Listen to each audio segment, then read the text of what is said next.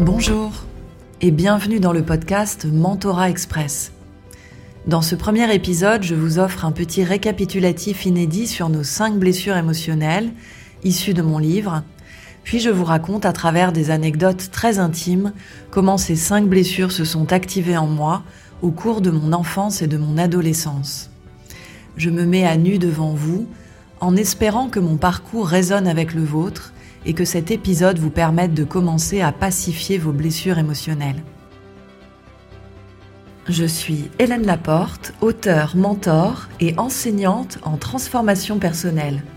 Dans ce podcast, chaque jeudi, je vous transmets des clés et des prises de conscience sur des sujets intimes et sensibles comme la sexualité, les relations amoureuses ou encore les blessures émotionnelles. Et toujours de façon totalement décomplexée profonde et légère à la fois, pour soutenir votre épanouissement et vous aider à devenir de plus en plus joyeux et authentique à chaque épisode. Si vous appréciez ce podcast, vous pouvez le partager autour de vous. Et pour nous soutenir, n'hésitez pas à nous écrire un commentaire ou à me laisser une jolie note.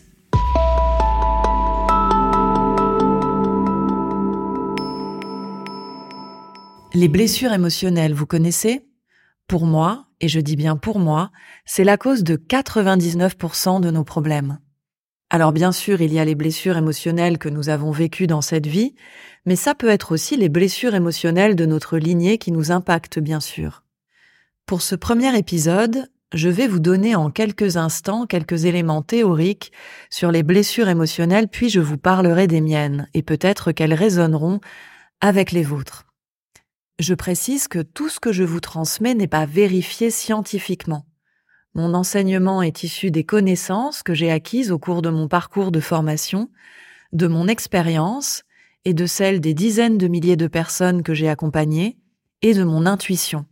Alors ne prenez que ce qui résonne pour vous. Pour approfondir le sujet, vous pouvez vous procurer mon livre Pacifier nos blessures émotionnelles pour ne plus vivre à moitié et s'aimer enfin en librairie ou sur toutes les plateformes de vente en ligne. Et dans la newsletter que j'envoie une fois par semaine à mes abonnés, je partage également des épisodes marquants et très intimes de ma vie. Je le fais pour montrer à tous et toutes que tout ce qui nous arrive concourt à nous faire grandir et évoluer, pour donner de l'espoir et aider chacun à sortir de la culpabilité et de la protection. Vous trouverez le lien pour vous abonner à ma newsletter en description de ce podcast et sur mon site hélènelaporte.fr. Parfois, ma transparence étonne les gens, mais c'est vraiment ce que je veux transmettre. Je n'ai rien à cacher, je suis simplement profondément humaine, comme vous, et j'aime de plus en plus cette humanité qui me constitue. Alors je vous la partage pour que vous aussi, vous ayez peut-être de plus en plus envie de vous montrer sous votre vrai jour. Pour commencer, voici un tout petit rappel ultra simplifié sur chaque blessure. Il y a cinq blessures émotionnelles. La blessure de rejet, la blessure de trahison, la blessure d'humiliation, celle d'injustice et celle d'abandon. Et nous les portons toutes les cinq en nous. Donc, c'est normal de se reconnaître dans toutes les descriptions. Ces cinq blessures sont à peu près concomitantes avec la formation de notre ego, et elles s'activent progressivement l'une après l'autre, dès notre arrivée sur Terre. Avec la blessure de rejet d'abord, parce qu'en fait notre société n'est pas du tout adaptée pour accueillir les enfants d'une façon physiologique et naturelle. Et les parents, qui sont eux-mêmes très blessés, n'ont très souvent pas du tout les clés nécessaires pour aimer leur enfant inconditionnellement. En même temps, c'est le principe terrestre qui veut ça, c'est-à-dire qu'on vient sur Terre pour vivre une expérience duelle, dans la dualité, pour apprendre de nos expériences difficiles. Donc le fait que nos parents nous blessent, que le monde nous blesse durant notre enfance, eh ben, ça fait partie du jeu. Ça fait partie du jeu terrestre. On est blessé, on grandit avec nos blessures, et puis commence la chasse au trésor pour les comprendre et les pacifier. C'est la règle du jeu et on s'en aperçoit au fur et à mesure. Donc l'enfant arrive sur Terre et il se sent rejeté par ses parents et par la froideur du monde.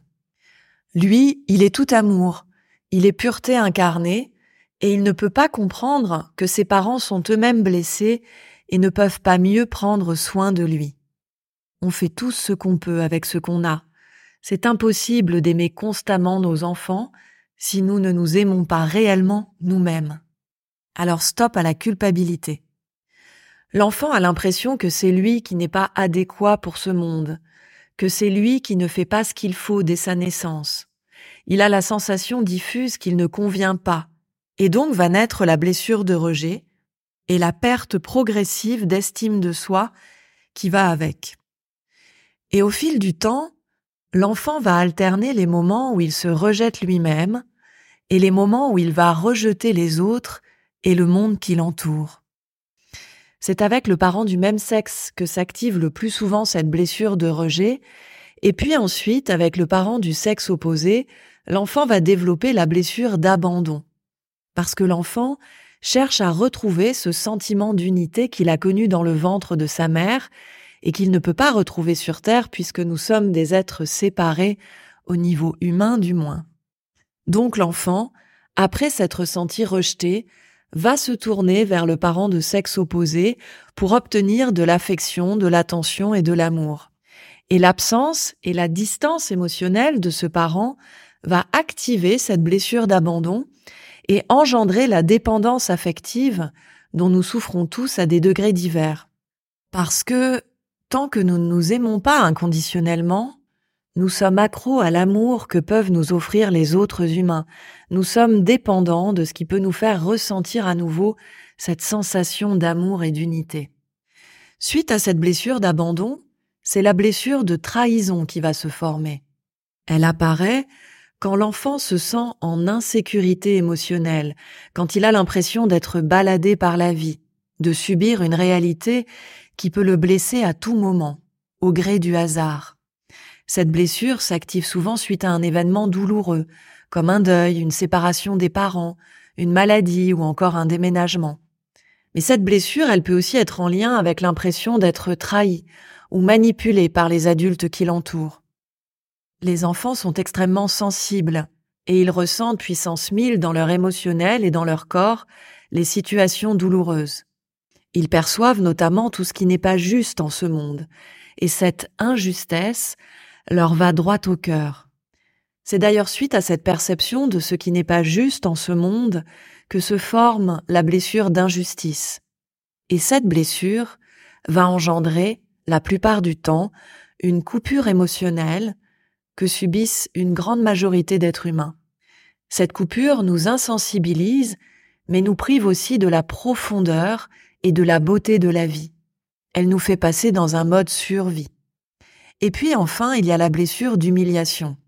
Pour moi, et je dis bien pour moi, elle est vraiment liée à la transgression de l'espace intime de l'enfant, c'est-à-dire de son intégrité. Ça peut être la transgression de son corps physique, on parle d'abus sexuels, de violences physiques, de harcèlement, de moquerie, mais ça peut être aussi une transgression psychologique, des abus de pouvoir, des abus de confiance, et aussi des violences médicales. Tout ça va activer la blessure d'humiliation et va la réactiver ensuite. Donc si l'espace intime de l'enfant est transgressé de nombreuses fois, une fois adulte, il aura des difficultés à sentir quelles sont ses limites, quelles sont ses frontières, ses besoins et ce qui est juste ou non pour lui. Pour résumer tout ce que je viens de vous dire, je vous ai préparé un petit cadeau.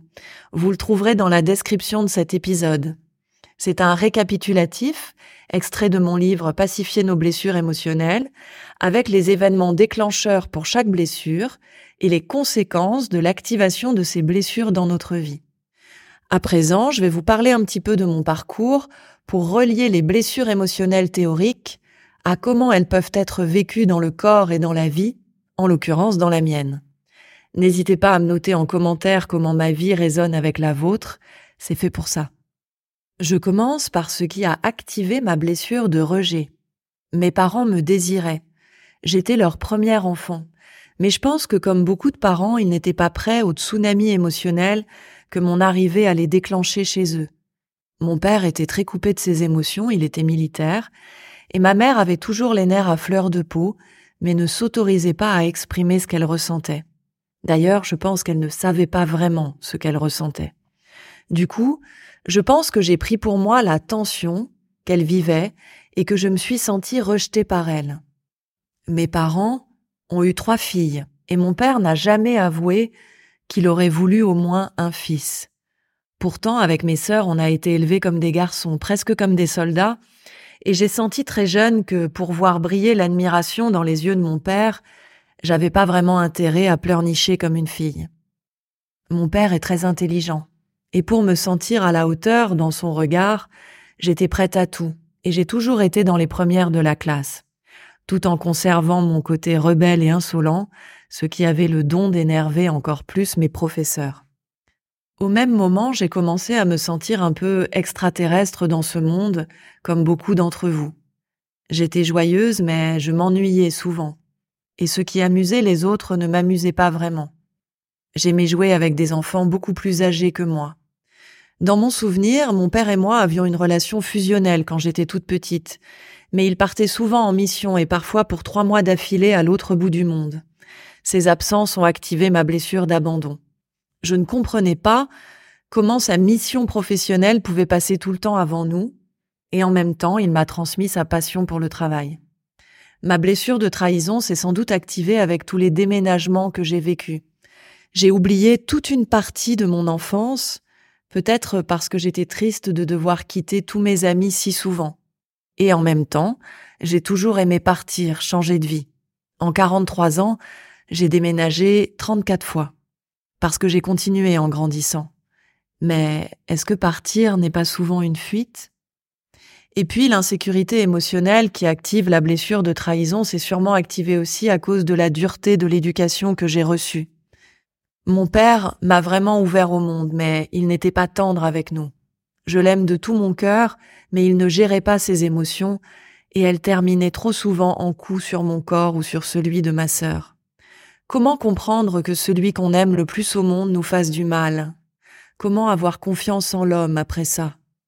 La violence, c'est la réponse dysfonctionnelle à un débordement émotionnel non géré quand les émotions de l'enfance remontent et que l'adulte, comme un enfant, est en pleine tempête intérieure, il ne veut qu'une chose, arrêter cet orage dans sa tête, et il tape. Alors il s'est excusé, il ne savait pas ce qu'il faisait, je l'ai pardonné. Ma blessure d'injustice a sûrement en partie été éveillée par ces traumas. Et puis, je sentais depuis très jeune tout ce qui n'était pas juste. Je disais à haute voix tout ce qui me paraissait étrange dans ce monde, mais on m'a vite fait comprendre que les enfants n'ont pas voix au chapitre en ce qui concerne ce qui est juste et ce qui ne l'est pas. Et ça a renforcé ma blessure d'injustice. Pourquoi on n'écoute pas ceux qui parlent, enfants ou adultes? J'ai alors coupé toutes mes émotions pour ne plus sentir. Et entre ma mère, qui me paraissait soumise et souvent malheureuse, et mon père qui me paraissait dominant et insensible, j'ai choisi d'incarner le côté masculin en pensant que c'était la seule voie pour survivre dans ce monde injuste. Alors voilà, ce que je vous raconte pourrait vous paraître un peu dramatique, mais j'ai toujours été une enfant, une adolescente et ensuite une adulte très heureuse. Tous les ans, en fin d'année, de mes 20 ans à mes 35 ans peut-être, je me suis dit que l'année qui venait de s'écouler était la meilleure de ma vie.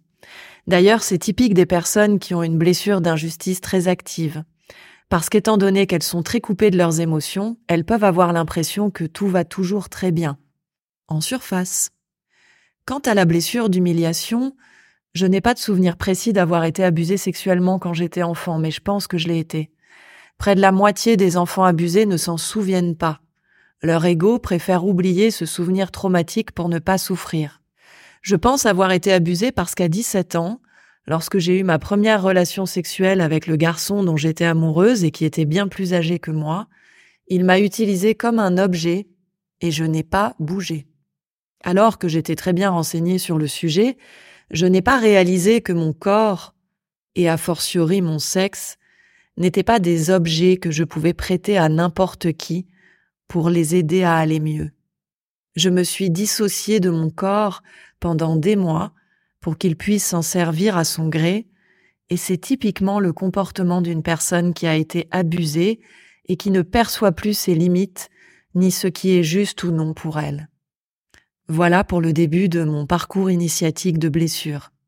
Je vous propose de découvrir, comment ces blessures ont impacté ma vie, comment elles se sont ensuite réactivées à travers différentes situations étonnantes, et surtout comment j'ai finalement réussi à les pacifier dans les prochains épisodes de ce podcast.